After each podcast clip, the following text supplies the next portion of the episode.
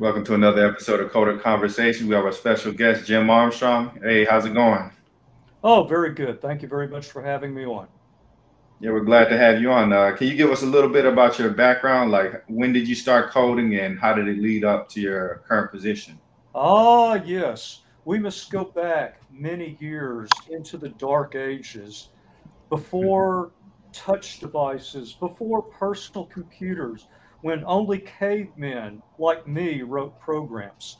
Um, I actually started on TI programmable calculators. You know, started college. I was in a technical program at the time, math and physics, which later on turned to math and aerospace engineering. I needed a calculator. So, man, I had some birthday coinage in my pocket. I went up to the store. I started looking at calculators. Of course, I went right to the most expensive. It was the super cool, ooh, programmable calculator. In fact, it was so cool, it had these magnetic strips. And you could take a strip and you could put it into a slot in the calculator and you could actually store your program. Now, the syntax was very crude. It was like uh, a RISC assembler. That's the, that's the closest I could come.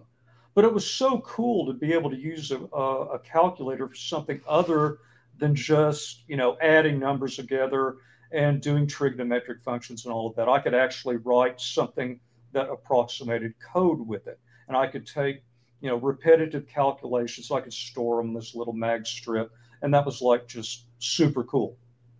Well, that led me to wanting to take a more formal programming course, and since I was in a technical discipline, Fortran seemed to make the most sense. So I took the sport Fortran course. And the, the professor who taught the course uh, was also a math instructor. In fact, one of the few people that was interested not only in theoretical math, I took a theoretical math course from the same instructor, but you know, he, he could program computers. And it was it was really interesting because at the time it was a state of the art Burroughs mainframe and had this system called CANDE, which is short for command and edit. So I, instead of working with uh, card decks, which I did have to do later on in my college career, at least I got to start off with this like really nice monitor, and you know you could store your uh, programs on disk and so forth. So during the course of this uh, Fortran course, the instructor became very enamored with the game of Nim. It's a very simplistic game. It's played with sticks and laying sticks across rows and something about forcing your opponent to have to put the last stick down. That's all I remember that. This is like circa 1978. I don't remember mm-hmm. things well that well anymore. Uh, but he he issued a challenge in class. He says, okay, I've been studying the strategy for NIM, and I have proven that there is an optimal strategy. And if you're the first one to play and you play optimally, you should win every time. So I'm going to offer that anybody in the class who wants to create a program that will play NIM, and if it can beat me 80% of the time, if it goes first, and if it plays me a very tough game, when I go first, you get an A in the course, no matter what your current grade is, and you don't have to take the final exam. So, how many people think that I took that challenge? Yes, I, I did. So, I eventually wrote this Fortran program that played NIM. And uh, it actually did a little bit better than he expected when the computer went first. Of course, the runtime with this CANDE system is very interesting because you could pause execution and take in user input. And you know, again, go back to about 1978 or so. That was insane to be able to do that, especially with a Fortran program. And so I, I wrote this program that beat him uh, 100% of the time where the computer could go first, and it played him a very tough game uh, when he got to go first. And so, yes, I got my A, which I, ha- I had. I was thankful enough I had an A going anyway, but at least that was one less final to take. But what I took away from that experience was here is a way to take math that I already know and combine it with something that's completely new, computer programming, and I can now interact with people in a way on a screen that I could never do before. And that was just really, really intoxicating. And as my college career went on, I switched uh, to math and aerospace engineering. I kind of specialized in numerical analysis and computational geometry. And I got, I spent all my time in the computer lab just writing these insanely complicated uh, computational geometry codes and drawing all sorts of incredibly complex stuff on the screen on a Tektronix uh, graphics display. And that whole idea of being able to combine these two things that at least at first seemed very separate that is mathematical models for physics and engineering and business processes with this thing over here called computer programming and being able to somehow put the two together and interact with people in amazing new ways was just uh, intoxicating was the only way I could describe it at the time. So that's what really I was never interested in programming and development for the sake of development. It was a means to an end, and that end was to apply mathematics in completely new and different ways. And so it, it was a very formative experience in my college years that I was very lucky to continue doing, uh, you know, throughout my professional years and even now in retirement. So uh, your, your journey also led you into the game industry. Is that correct? I actually never worked directly as a game programmer. Hmm. Um, it was one of those things that never seemed to up. Now, there was a time when I started my own business in 1997, I did 3D modeling and animation. And I also did plug-in development in 3D Studio Max. Uh, and, mm. and one of the first plug-in gigs I had was working with a local game company. Now, way back in the day, keyframes were expensive. Remember, these these are we're still in the caveman days. Now, the cavemen have graduated to where we have personal computers, but not everybody has broadband. A lot of us are still dialing up on, it was a big deal to have like a 900 to 1200 baud modem. And instead of the text going across the screen like this, it went across the screen like that. And so if you're trying to ship a game update, keyframes are insanely expensive. So forget mocap and all that cool stuff we do today. It was all about IK, forward and inverse kinematics, and IK being the more difficult. So the thing is, the animators would do things like animate a waltz cycle or a character responding, all these predefined animations would be done in like 3D Studio Max. But then they were implemented in the game engine. And in the game engine, you know, you have fixed number of time slots for doing every. You have a time slot for AI. You have a time slot for texturing. You have a time slot for rendering. Blah blah blah blah. On and on and on. It means you have a time slot for IK.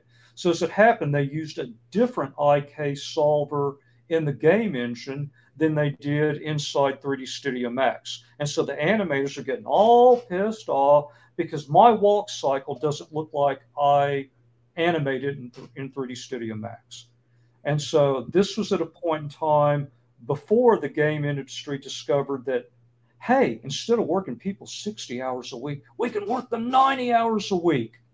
And so they actually called in an outside consultant says, "Hey, can you sit down with our uh, game engine guys and find out, you know, what IK solver are they using? And I want you to write a plugin that does that in 3D Studio Max." So that was the, the first plugin I wrote in 3D Studio Max, and it was the closest I got uh, to being in the game engine industry. But thankfully, I never had to put any of those, you know, 90 or 100 hour weeks in. So maybe it was a good thing.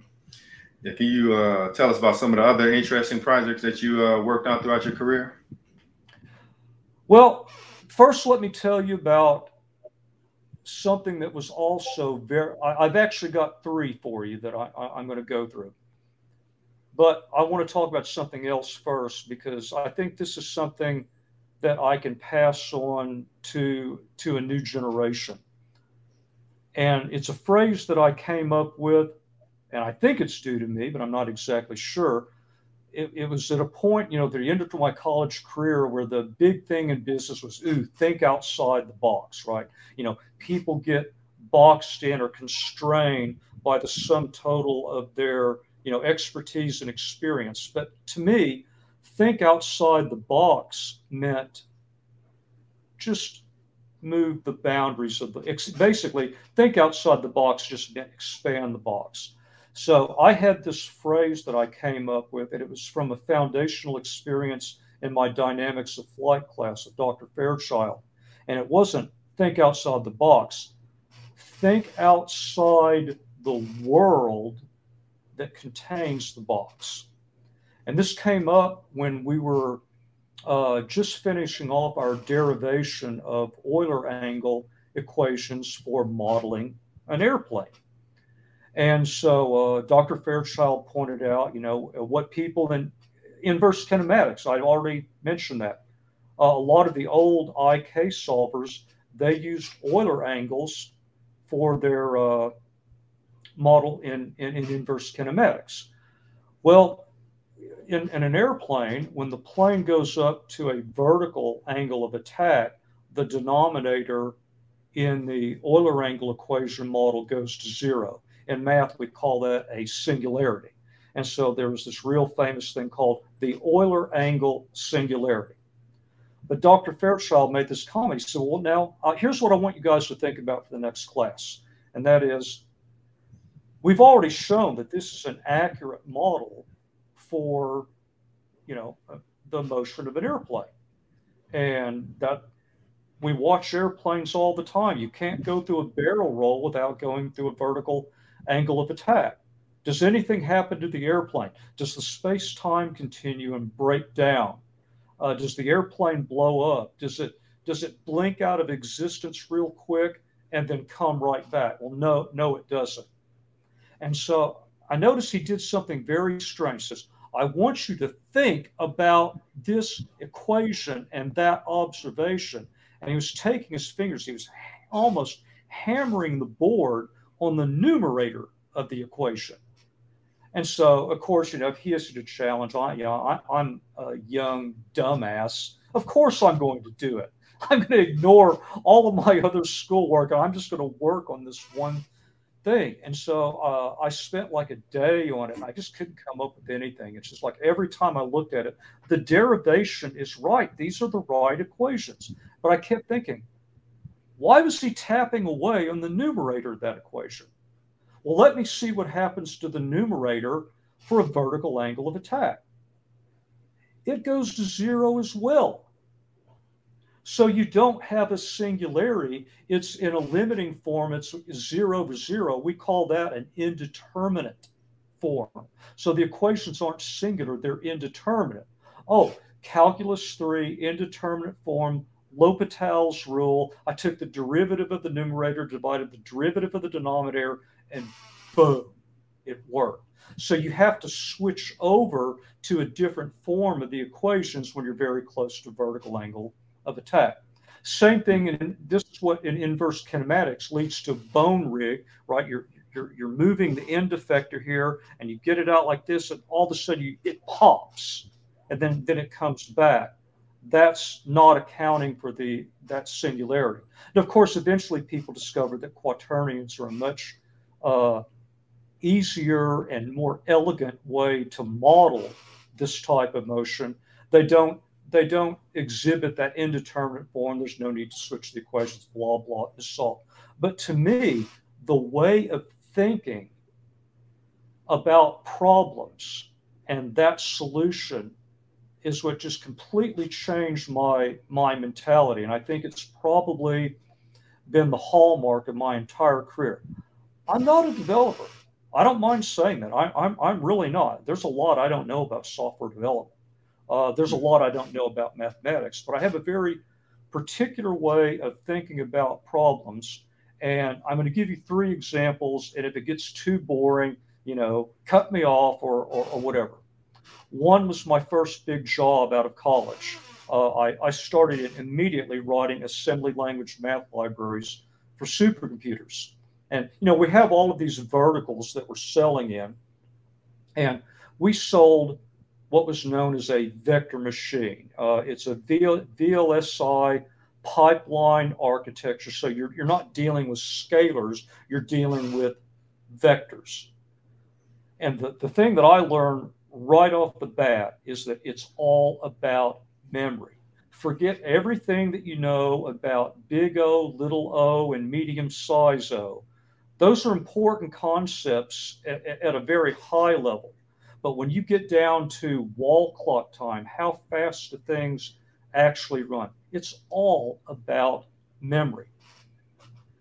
And so one of the problems I got thrown into was uh, fast Fourier transforms. And a fast Fourier transform is nothing more.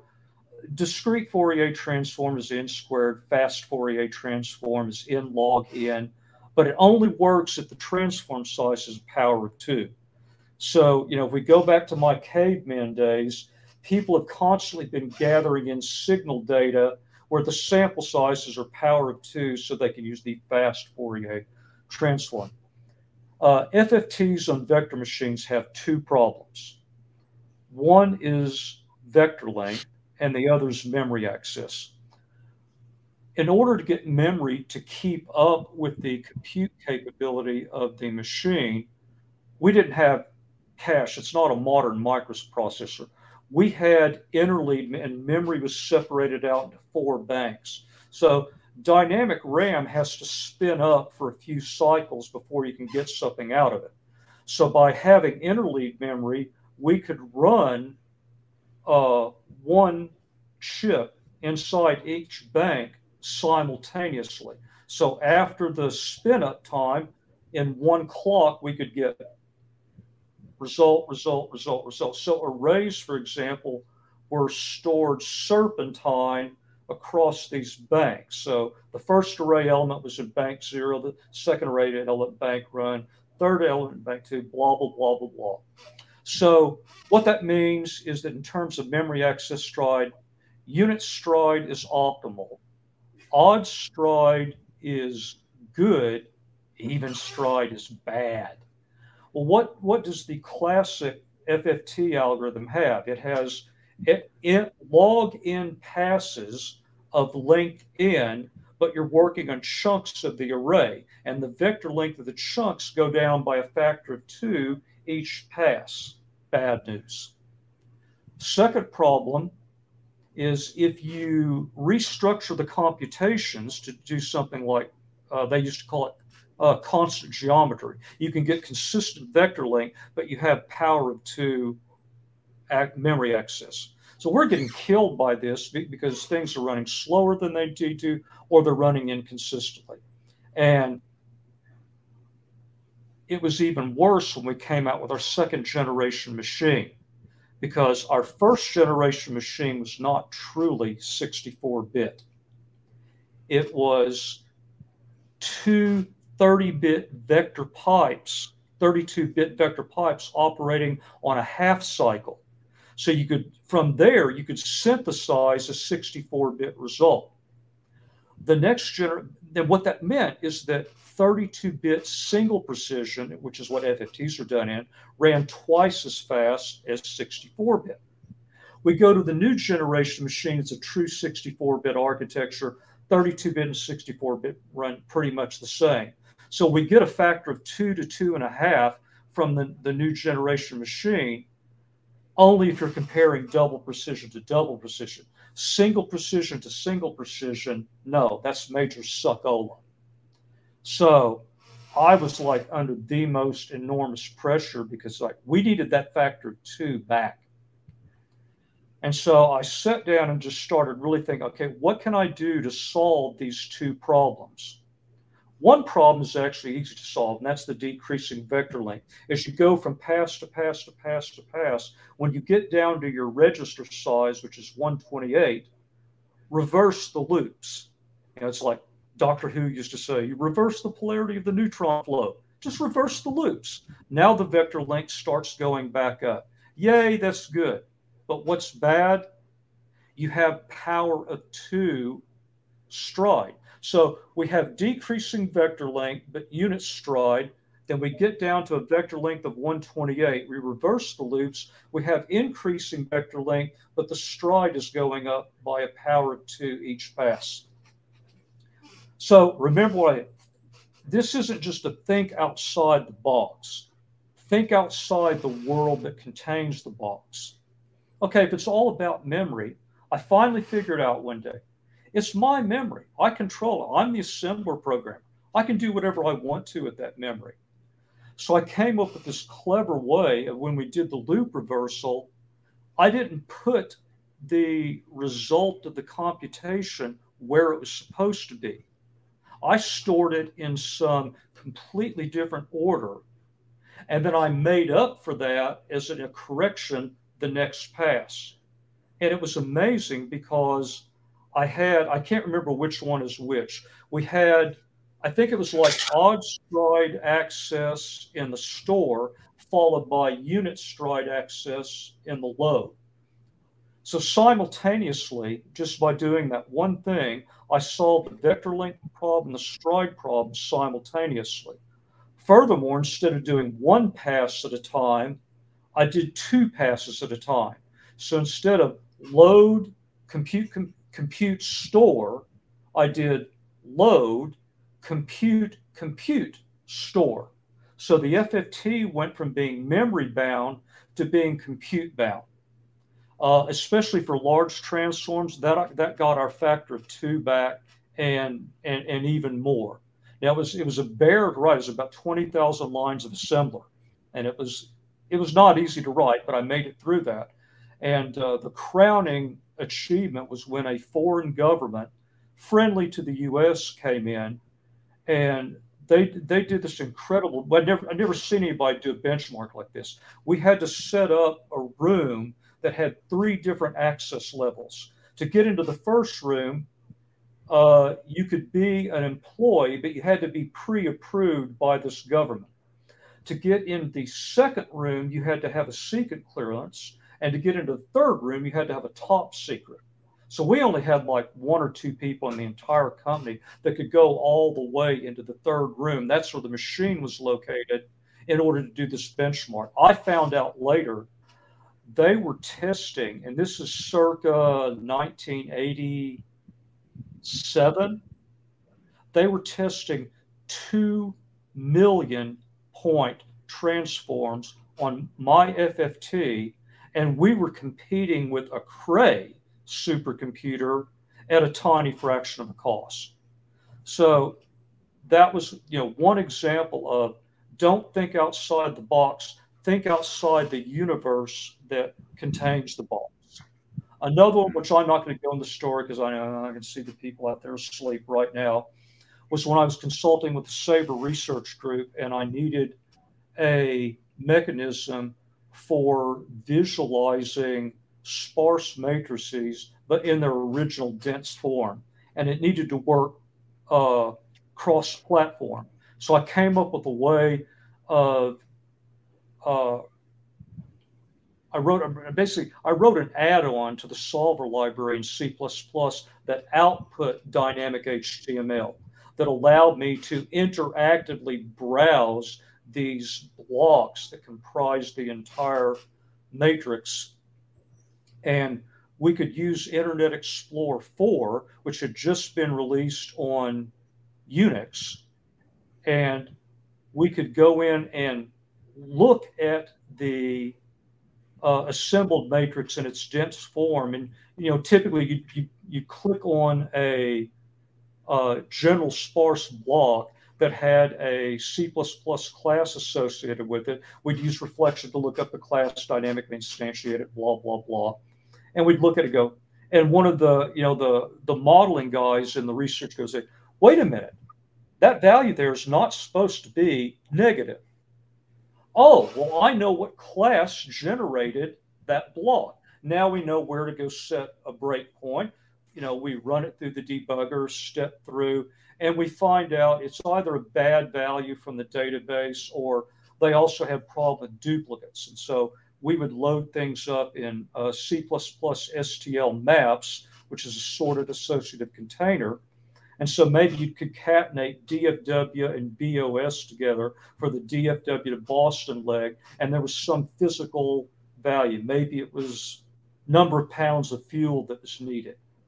And so we would find that the DFW BOS value would come in correct. But if we ran through the entire loop, later on there'd be another DFW BOS and it would have a negative value. That's where the negative value came from. And that, that was huge. Again, thinking outside the world that contains the box. Use dynamic HTML and IE4 as a means to interactively visualize uh, sparse matrices, but in their dense block form, and something that worked on Windows NT workstations that we used in the uh, research group, as well as the uh, Unix systems that the uh, that, that the production guys did.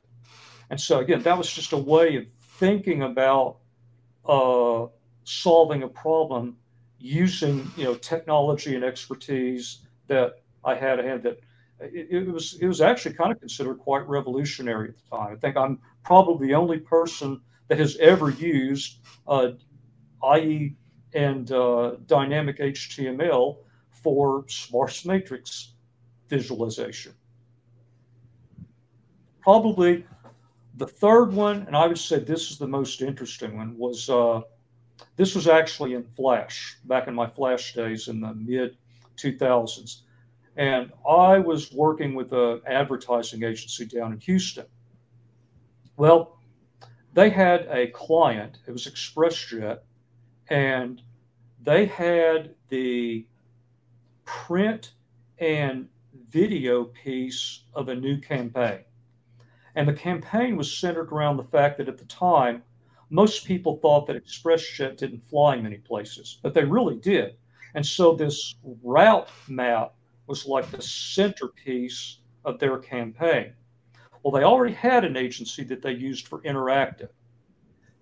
And they had a requirement that they wanted this route map, they wanted the arcs to be animated out. So when the page came up, you'd see this, you know, these route arcs just kind of explode out from origin to destination.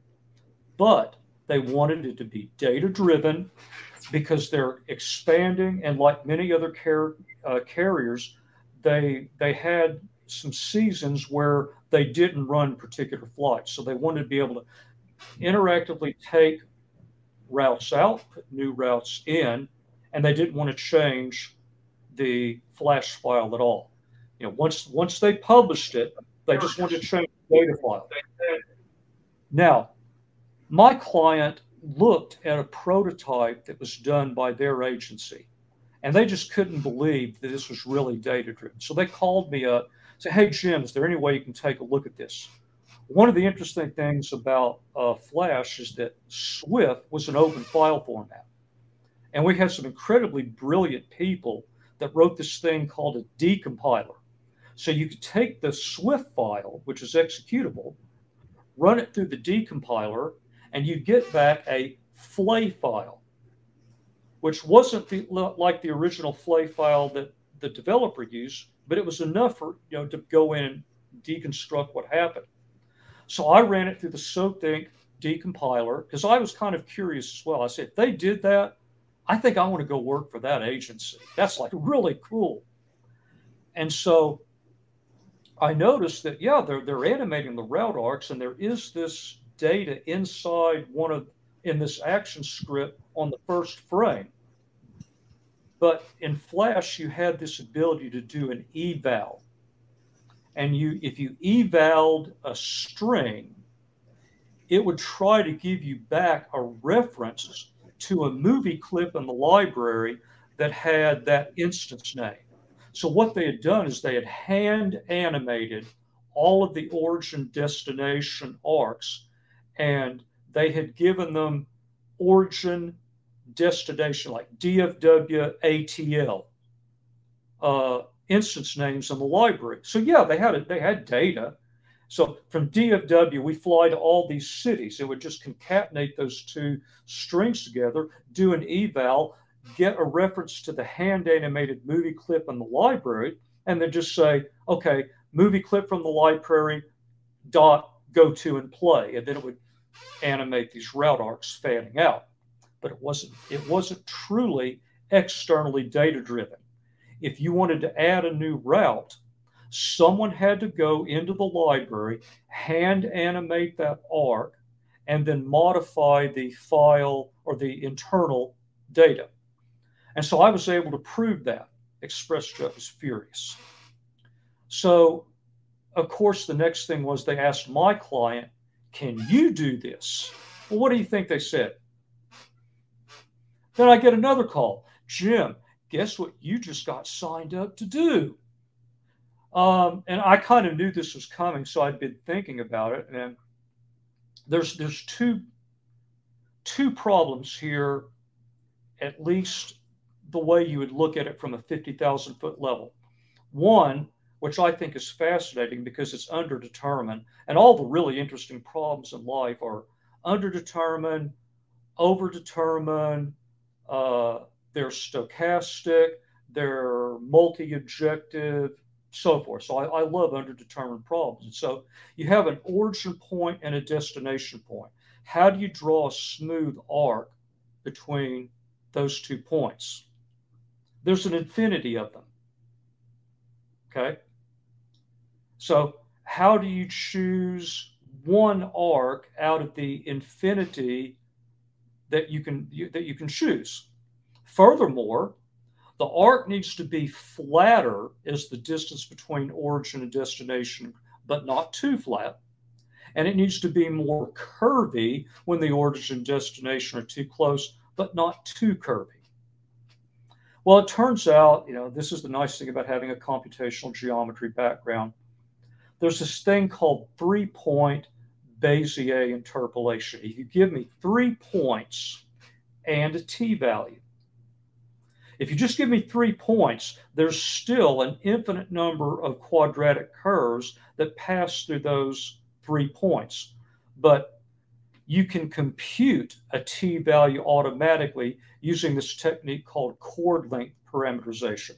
I know this because my final year in college, Dr. Tennyson, the guy I took undergrad computational geometry from, was nice enough to allow me to be his uh, graduate teaching assistant for his graduate course. So I had to work through all the lab examples, and three point Bezier interpolation was one of those lab examples. Okay, I can parameterize making the arcs flat versus curvy.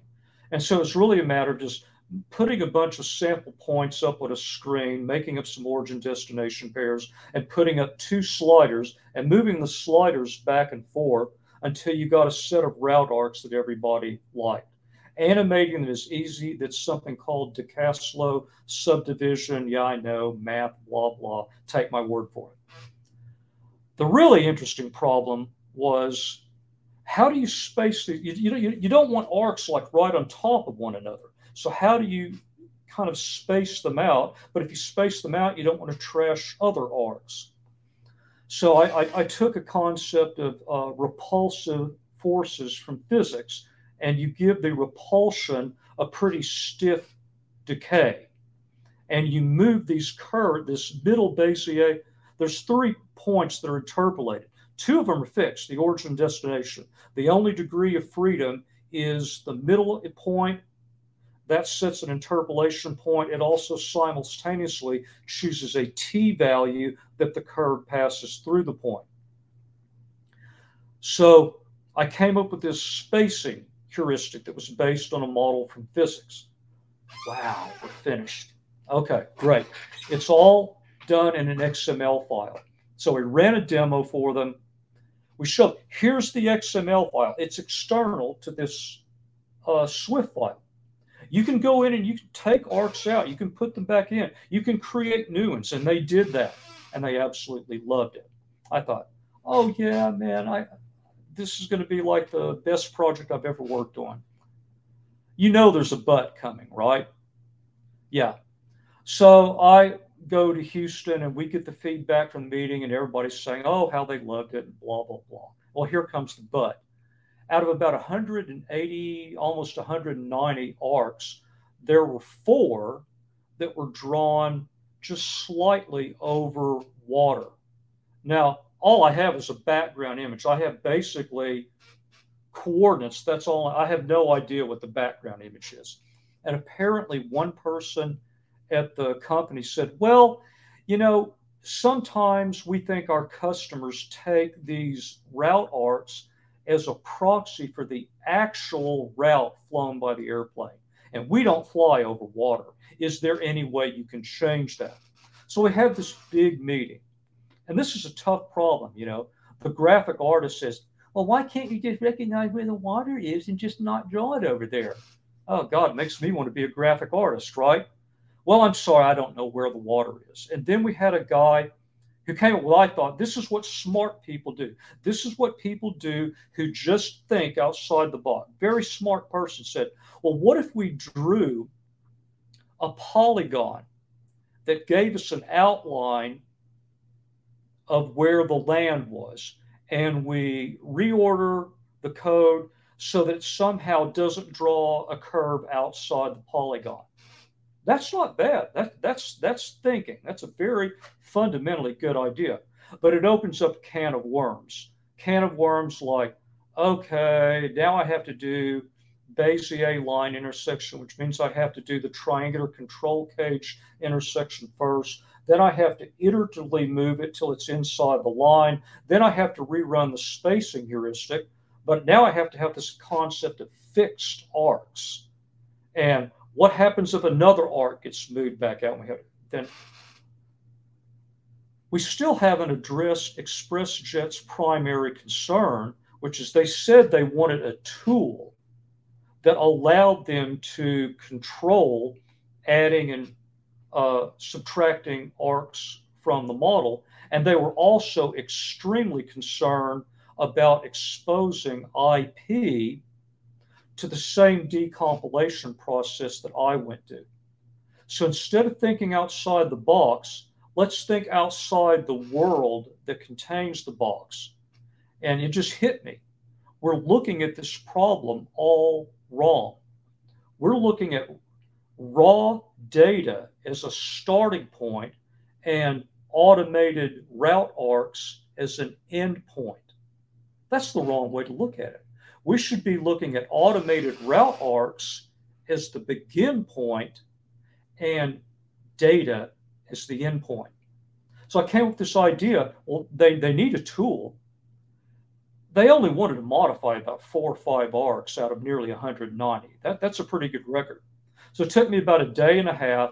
I wrote this tool that would apply the automated route arc algorithm, and then you could go and edit arcs. You could select an arc and you could bring up that middle Bezier interpolation. You could move it just a little and it would adjust the arc. Then you have the option of rerunning the spacing heuristic with that arc. And, and you could make as many arcs as you want fixed and then rerun the spacing heuristic. Then would just regenerate a new XML file. So they got to go in and change those four arcs exactly the way they wanted they could simultaneously go into the same tool. They could add new arcs. They could take others away. What this uh, tool or this this we, we used to call it a projector. It was a desktop application where you could you could take the Flash runtime and generate a Windows or Mac executable. Uh, they were Windows based, so we did one for Windows. All it generated was an XML file that had the three interpolation points. So yeah, instead of having origin destination, you had origin, middle point, destination. That was all in the XML file. From there, it's just three-point Bezier interpolation and de Casteljau subdivision. And I, I told them, okay, I guarantee you, three point Bezier interpolation goes back to at least the late 1970s because Dr. Tennyson gave it as an exercise in a graduate computational geometry class in 1981. And he said, This is something I had to do a few years ago. So that goes all the way back to the late 1970s. De DeCaslow published his white paper in 1959. There is zero, and I mean zero, IP exposed to the flash front end. All of your IP is in that spacing heuristic, which is behind the firewall. They just absolutely loved it. And we didn't have to go over here and develop a, a, neural network and train it to draw arcs. We didn't have to do this complex draw the polygon work. You know, we didn't have to go to what I called a black hole where you just you solve one problem that leads to another problem you solve that and it just drags you down into the black hole until you hit the singularity. Again it wasn't particularly bright. In fact i don't even think the spacing heuristic was all that interesting. Uh, to be quite honest it, it, wasn't something that i would say a particular smart person do. But the key to getting a happy client was not thinking outside the box, but thinking outside the world that contains the box. And I would say, in a, in a nutshell, that's been my career. And it doesn't make any difference what. One of my favorite sayings is, and I think this is still due to me, is that programming languages come and go, but math is eternal. It's always the same math. Assembler, BASIC, Fortran, C, C++, C Sharp, Java, JavaScript, dynamic HTML, uh, Flash, ActionScript 1, 2, 3, Flex, Angular, TypeScript. It's still all the same math. Uh, I had a quick question. So I'm not very good at math. I'm actually pretty terrible at math. um, how would you how would you suggest somebody who has poor math skills get better at math um, in order to, I guess, flourish in in, in, um, in their senior year? I would just say, pick some topic that is of interest to you that you know has some aspect of mathematical sciences, and then that's your end goal. You're, you're never going to get to the end goal in one step, but it gives you something to shoot toward. And then start working backward. Okay, maybe you do some research and man, this requires some linear algebra. I don't feel great with linear algebra. Okay, but maybe I can start with something simple like vectors, and I can just understand how to draw vectors in the plane. Maybe go off and try to relate it to something that you that you do know in code. Okay, can I write the code for maybe a point or a vector class and get familiar with concepts like uh, length? And those just keep working backwards until you get down to a level that you feel comfortable with. Then just one step at a time, keep adding on until you can conquer whatever that goal was that you thought was like incredibly interesting. But break things down backwards to their most fundamental elements and then work on being able to place those fundamental elements in something that appeals to you. Like my first big job out of college when I was writing assembly language, I worked with this brilliant hardware engineer. His name was Steve Wallet. Steve is an incredibly bright guy. I mean, he could do hardware architecture like nobody's business, but he also wrote assembly language. Now, he was not a math guy. He had the same problem. Uh, matrix algebra hit so many verticals that we worked with. Now, I love to go uh, to the to the whiteboard and you know, I'm the six million dollar equation writer. No, no, no, no, no, no, no, no, no, no, no, no, no, no, no. He couldn't relate to that. But what we found very quickly was that so much of the procedures in math have equivalents in code. Like all of this stuff we were doing mathematically, I could write as Fortran do loops. If it was a vector operation, it's a single loop, one induction variable. If it's a matrix operation, it's a double loop, two induction variables. So if I could write things in Fortran do loops, he could understand the mathematics, even though he couldn't understand all the equation stuff. That didn't make sense. That's what tends to turn a lot of people off. Think more about how you would express those equations and those concepts in some coding paradigm that is familiar with it. Start start with the lowest, most fundamental level and just work your way up from there. And um, uh, yeah, so I, I, guess I could take it back to basic math and you know build build build it up from there because I, like I said, I, I I don't think I got past algebra one, algebra two. I think I took a week of geometry and then I I, uh, quit. Well, you um, you've got quite you've got quite enough background to get started on a very wide variety of things. It's just cool. a matter of how much time do you want to spend on it, and where does it take you.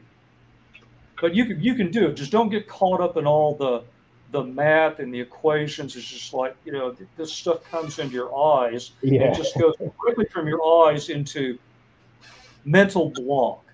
Yeah. So get away from all the equations and stuff and just start thinking things like a dot product between two vectors, right? You can write that in a loop. So equate it to something that is more familiar with you to you, and then just work your way up from there. Okay. Uh, I, I, do have a question, Jim, um, about uh, kind of like your hobbies outside of uh, outside of the world of data. I know you're a little bit into uh, um, uh, volunteering. Uh, uh, yeah, that's... I've done quite a bit of vol. I'm currently a volunteer for the uh, Carrollton Police Department, the Denton Police Academy, uh, the Carrollton Fire Department, and the U.S. Forest Service. Uh, I, I, kind of have this Action Jackson alter ego. Um, there was a point in time, you go back into the early 2010s, when we made that big transition from you know, Flash and Flex being the dominant front end technology to kind of moving backwards for a while, you know, with uh, HTML5 and jQuery and, you know, Angular 1 and, and, and all of that. There was this period of time that there weren't many consulting opportunities open for a guy like me. I mean, people are just figuring out how could we take the stuff that we did in Flex five to 10 years ago and just get it to work in HTML and jQuery.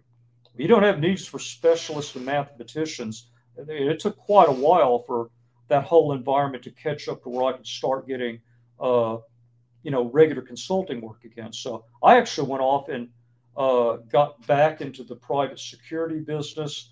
I uh, went into executive protection because that's great, permanent part-time work. Uh, I worked as a bodyguard.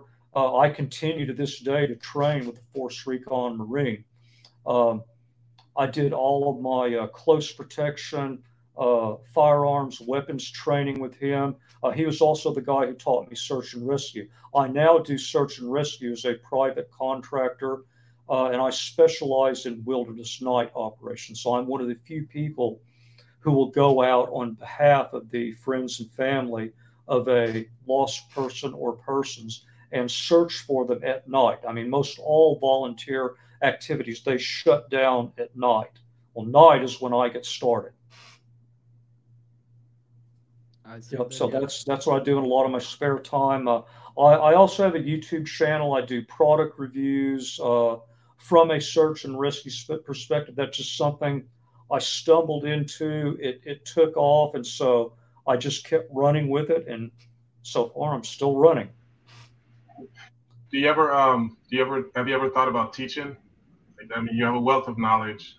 I, I have thought about it, um, especially since you know you can kind of tell from all the gray hairs here that uh, I, I'm at that point in my life where I have like this many years behind me and maybe this many years ahead of me.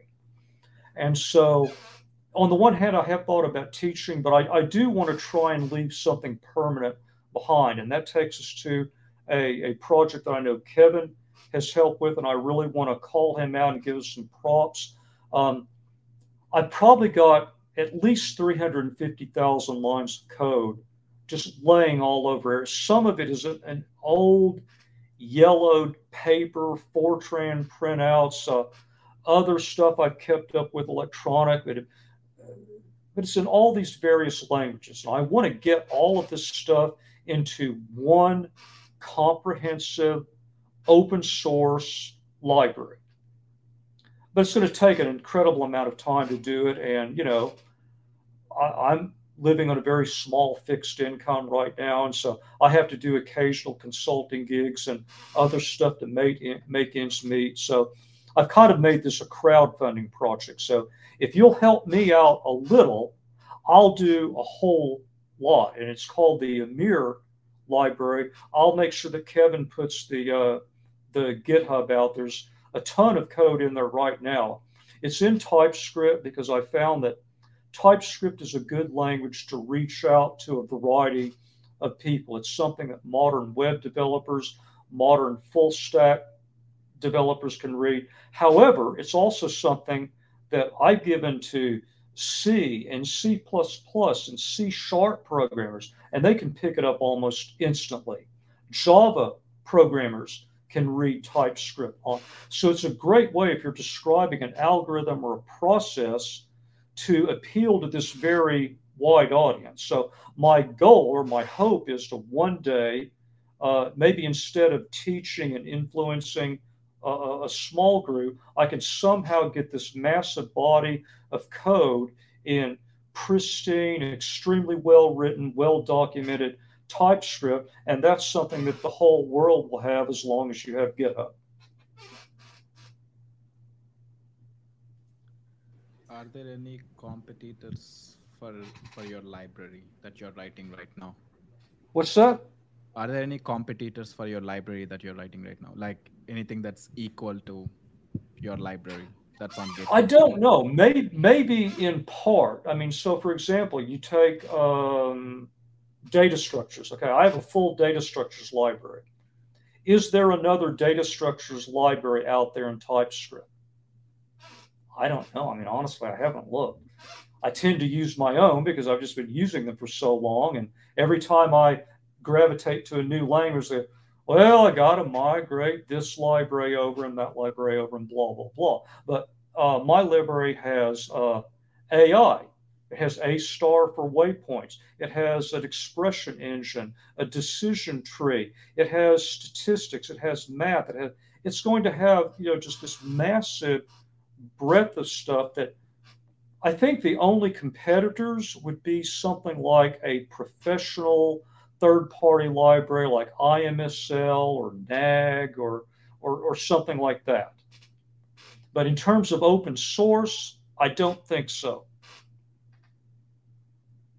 Uh, I don't think did... everything I say is being completely true. if there is a, if there is a library out there, let me know so I can maybe take full of it. Remember, good programmers write code, great developers steal.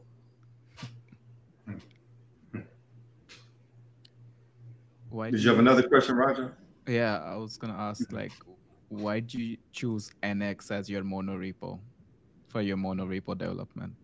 Like there are. Uh, it's just something I happen to be familiar with, no. and so it's it's one of those paths of least resistance because I guess being you know associated with Angular for some period of time, you get exposed to things in the Angular ecosystem. And I started using NX in a couple projects, and so you know fundamentally I'm not a developer. I'm just you know another dumbass out there trying to you know create stuff. And so like all the other dumbasses, I just gravitate to something that's quick and convenient and, and, and familiar. That doesn't necessarily mean it's the best solution, it's just a solution. And I think hmm. a lot of other people out there are familiar with NX. So, you know, it's kind of like the TypeScript thing. You know, I talk to people about monorepos and they all talk, you know, NX, NX, NX. Okay, fine. I guess, you know, I guess maybe that that's a way to go, but it doesn't mean it's the best way to go. What are the kind of skills that you're looking for when you're asking for developers to come and work on your library? Um, I haven't actually invited anybody to work in yet, but I mean, honestly, if if there is an area of mathematical sciences that someone is familiar with and they want to contribute, by all means, look me up. I would say uh, partial differential equation. That's like one of the one areas in high performance computing I never really got into. I mean, I know that multi-grid exists, but I never wrote like a multi-grid PDE solver. So, you know, there's going to be this huge hole. If I ever get to complete the library, there's going to be this huge hole for, uh, you know, partial differential equations. Just, you know, some area of applied mathematics that I don't have a lot of experience in. That's, that was just like the first one that came to my mind. But really, in, in particular, if someone has expertise and a particular scientific or engineering or business discipline that would give the library um, greater applicability to users in that area, I would find that be very, to be very valuable. No. As well as somebody with a general math and programming background that could take things over when I'm at that age that I'm in the nursing home. Uh, uh, Like that. And I'm not capable of tapping away on the keyboard anymore. Maybe you young whippersnappers will have thought controlled editors by that time. So, Can you tell um, us about some of the intro? Oh, go ahead. No, no, no. I was going to ask about, about some use cases for, for the library, but I also remember you mentioned an Angular. I'm also I'm, I'm also um, a, an Angular developer. Not cool. Quite experience is, is, is Kevin, but um, still learning.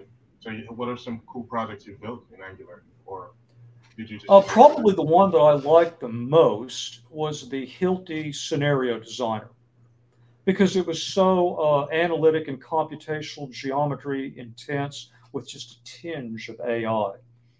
It was very cool. So uh, the guy who came up with this idea was like, this was the most brilliant business idea I've ever heard of in my career. And it has to do with firestop. And so if you if you if you build a wall, you can't just build the wall, especially if it's a commercial building. Uh, you have to firestop the wall, which means the wall has to be certified to hold up to temperatures of so many degrees for so many minutes.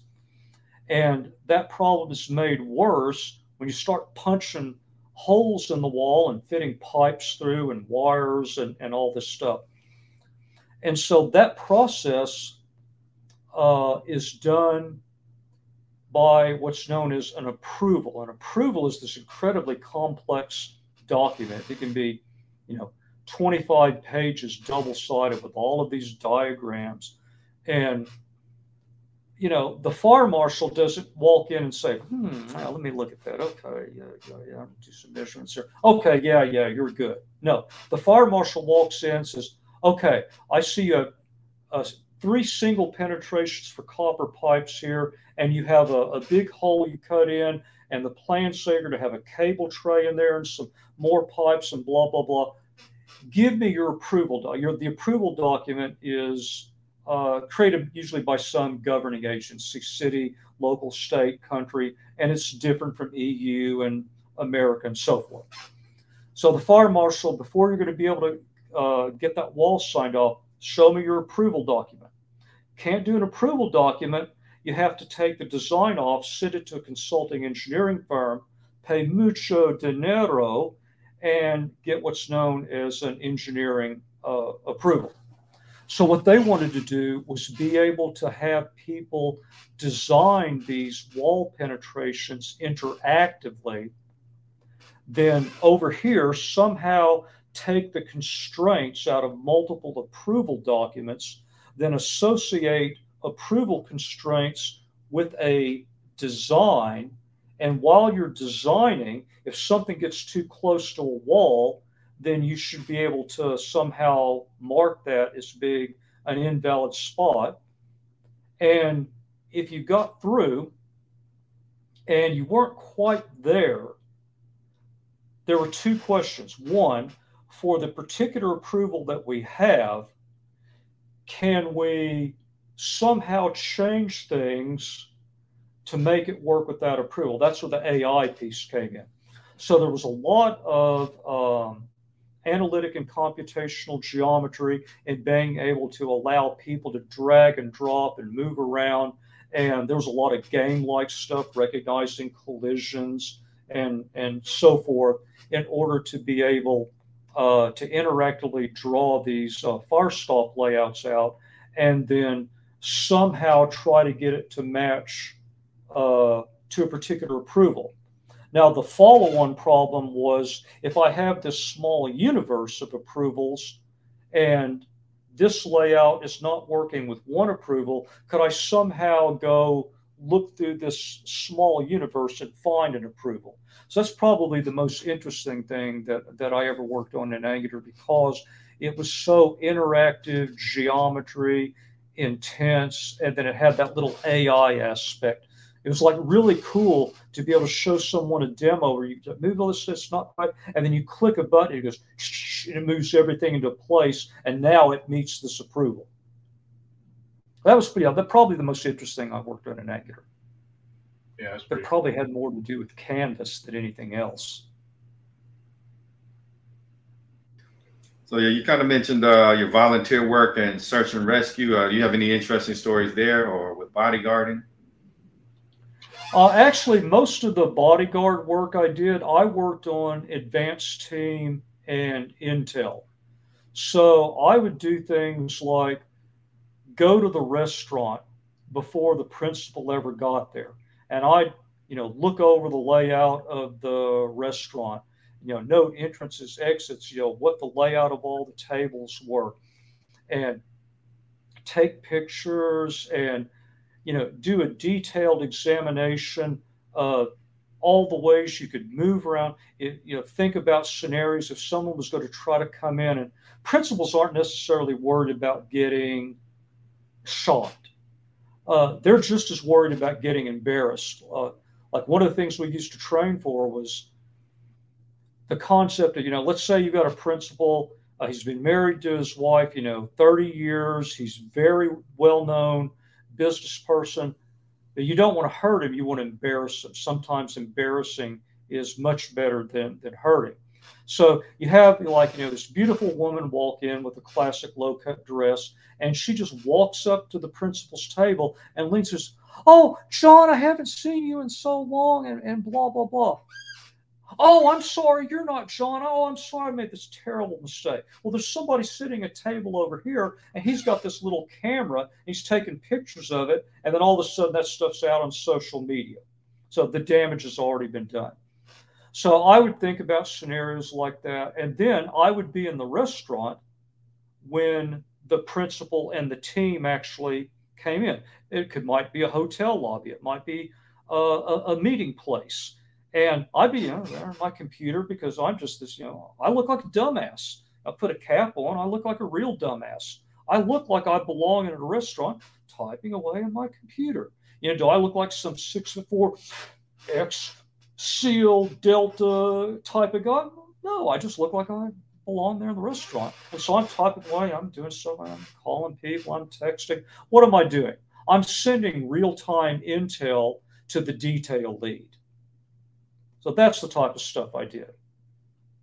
I could I could be uh, in a conference and I, I could have you know my business dress on and maybe it's you know it's a conference on some topic and I'd go out and learn enough about that topic to to talk about it and I'd be wandering around the conference and be talking to people. But what I'm really doing is I'm looking for people who are maybe they're eyeballing our principal I don't like eyeballing. Or there's something's off about their body language. Or I'll strike up conversation. You know, hey, what do you think about old Bill Phillips and X XYZ Incorporated? I mean, if I could, okay, that's something we need to watch out for. And so, you know, we would, you know, we'd have a variety of signals like in baseball, not that bad, but I might do something I'd scratch the back of my ear while I was talking to this person and that's letting the detail lead know if you see this guy get even 10 feet close to your principal, you need to cut him off.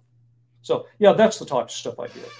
maybe every now and then I'd go pick the principal's wife up at the airport, uh, get her checked into the hotel, take her out to North Park Shopping Mall, make sure nobody steals her bling bling, uh, take her out for an early dinner, and make sure you get her back by eight o'clock or something like that. So yeah, a lot a lot of times in the executive protection business, uh, a lot of us are just over glorified valets. So what about the search and rescue? What is that like? Uh, you know, searching for somebody at nighttime. Uh, interesting. Ironically, most of the people that I've been able to help, only a couple have been out at uh, at night, and they were fortunately very easy. They weren't like deep lost. They were just turned around, trying to get back where they were, and they could be uh, discovered very quickly. So, like you know, one of the things I use is this 140 decibel hyper whistle. It's great for uh, deterring animals as well, because that's one of my biggest risk at night is animal encounters. I do a lot of work at the LBJ grasslands, and there's everything out there. We've got feral hogs, coyotes, bobcats. Uh, I do believe we have at least one mountain lion out there. There was a product review I did where uh, I went way out to the north, the most northwest edge of the grasslands, came around Eureka Lake. I was filming a segment. I just smelled it. I've, I've had that smell before. I knew that was a mountain lion. Mm. And I came by a few days later during the day and filmed another product review went across the same route, that's when I picked up the big cat tracks. So I know they're out there. Um, I I don't need animal encounters. If if I have a hostile animal encounter, they're acting on instinct. I can't reason with them. The only thing I can do is put the animal down. I don't want to do that. Uh, in addition to, I don't want to shoot animals. Uh, what do dead animals bring more animals. It just it compounds a problem. And so I want to deter them.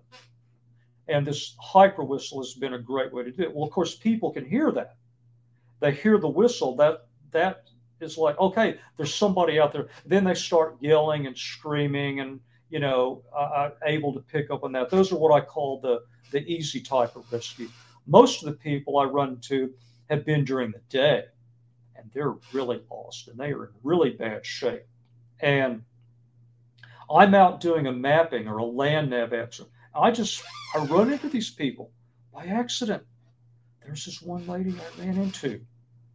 You, in search and rescue, you think about well, you've always got to consider the physical state of the person. And yes, that's true. But before that, you may have to deal with the psychological state of the person. This is particularly the case if you're searching for lost kids, because lost kids are going to be scared out of their mind. And they see me, and I'm like the predator. I'm one ugly motivator, and I've got all this gear on and these this light and stuff like that. They probably think I'm the boogeyman. That's why if I ever go search for a, a young child, one of the first things I'll do is I'll ask the parent, can you give me something that belongs to them? Like, yeah, they've got a jacket over here that like, and and can you tell me something about them that only you and the child know? Like I did this one scenario, I was searching for a girl named Sunitha. And so one of the things I asked Sunitha's parents were, what are some of the things you guys love to do? Well, she loves to go out playing soccer every Saturday and then go out and eat at Chili's afterwards. So if I run into Sunitha, which I did in this training scenario, I illustrated in the video how one of the first things I would do is just talk to her in a very gentle voice and say, you know, man, your parents are so worried about, you know, I was talking to them. They were telling me how you love to play soccer every Saturday and go out to eat at Chili's afterwards, the psychological state. So I ran into this lady and she was at uh, something, well, there are these things that they look like walkable paths, but they're not. And she was on one of these, and it was following a fence line, which is normally a good thing to do. But I knew that if you follow this fence line, it leads only to the dark side. And she was clearly in an agitated state. She thought that I was stalking her. And she kept screaming, Get away from me, get away from me, don't hurt me. And you know, one of the things they teach you, and I, I like to to when I do teach other people about SAR related topics, is that there's three words that you always want to try to use. Maybe not in this order. Help, safety, rescue. Ma'am, my name is Jim. I'm with Search and Rescue. I'm here to help you. I want to get you back to safety. And repeat over and over and over. This lady was so out of her mind. She, she was clearly dehydrated. I think she may have been on the verge of hallucinating. She had been out and lost for a very long time. She was beyond panic. She was beyond disorientation.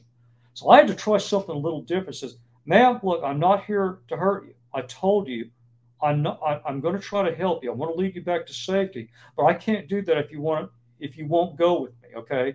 I can't force you. I'm not going to abduct you, but I'm going back to Valley View Campground. That was the nearest campground to where we were. That seemed to strike a chord. I kind of noticed the change in her eyes. So she probably parked at Valley View Campground. You're welcome to follow me, but I'm not going to stand here and just keep saying the same things over and over. So I slowly started walking away. She slowly started following me. Finally, I let her catch up with me, let her get some water, let her get hydrated. She had gotten so lost. And here's an interesting thing of the probably 20 to 25 people I've helped out at the LBJ grasslands, you know what the large majority have on them? A map and a handheld GPS device. And yet they're as lost as they can be. This GPS is a mechanical device. You know, I ask people who like to navigate by GPS, when was the last time you tried to go somewhere with Google Maps or Waze and it sent you all over everywhere? It happens. You can you can lose satellite connections. There's this concept called KP index. You know, GPS can be interfered with. There are other things like uh, on an outbound, you don't understand. I'm moving this way, and there's another trail that kind of merges in like this, and I don't see it. Well, when I'm coming back, all of a sudden I see that I've got this fork. Which way do I go? Well, I'm navigating back to my most recently set waypoint. Where's the arrow point? In the middle of the fork. Which way do you go? They take the wrong way and they get turned around, and, and that's what had happened to this lady.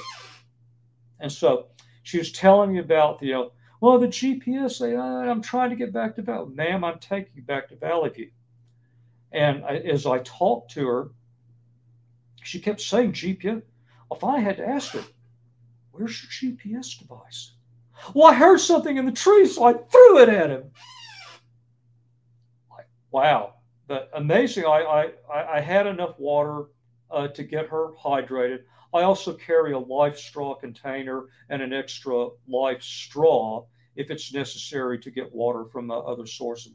Thankfully, I had her. I had enough on me to get her hydrated, and I just I kept telling. her, We're heading back to Valley View. We're going to catch the blue trail here. I just told her every step of the way how we're getting back to Valley View. And thankfully, she was able to walk all the way back to Valley View once we got her hydrated.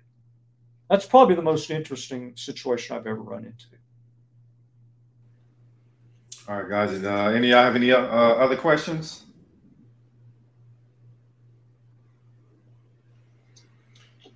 How about uh, you, Jim? Uh, did you have any uh, closing thoughts? We're kind of approaching the hour and 30 minute mark. Oh, my. Anybody that listened to me for an hour and 30 minutes, uh, pat yourself on the back. Wow.